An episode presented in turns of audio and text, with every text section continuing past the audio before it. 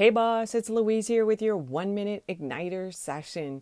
Sometimes I feel like I'm a talking head, so I would love to hear from you where you are in your journey. Are you considering starting a business or have you already started it and at the moment a side gig while you work full time? Or maybe you've taken the leap and you feel like you're stuck at what uh, or how to actually create an offer.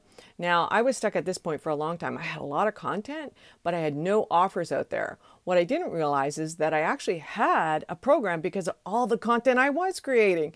You might be a great candidate for a minimal viable product because at this stage, it can validate your niche and your offer and then you can actually build a course. Now, I have a great resource at louisecorville.com slash course in a bo- in a weekend, not in a box, in a weekend with dashes in between. The, it'll also be in the show notes, but this will show you how to execute this at the very beginning stages of a program that you might want to create now or even in the future.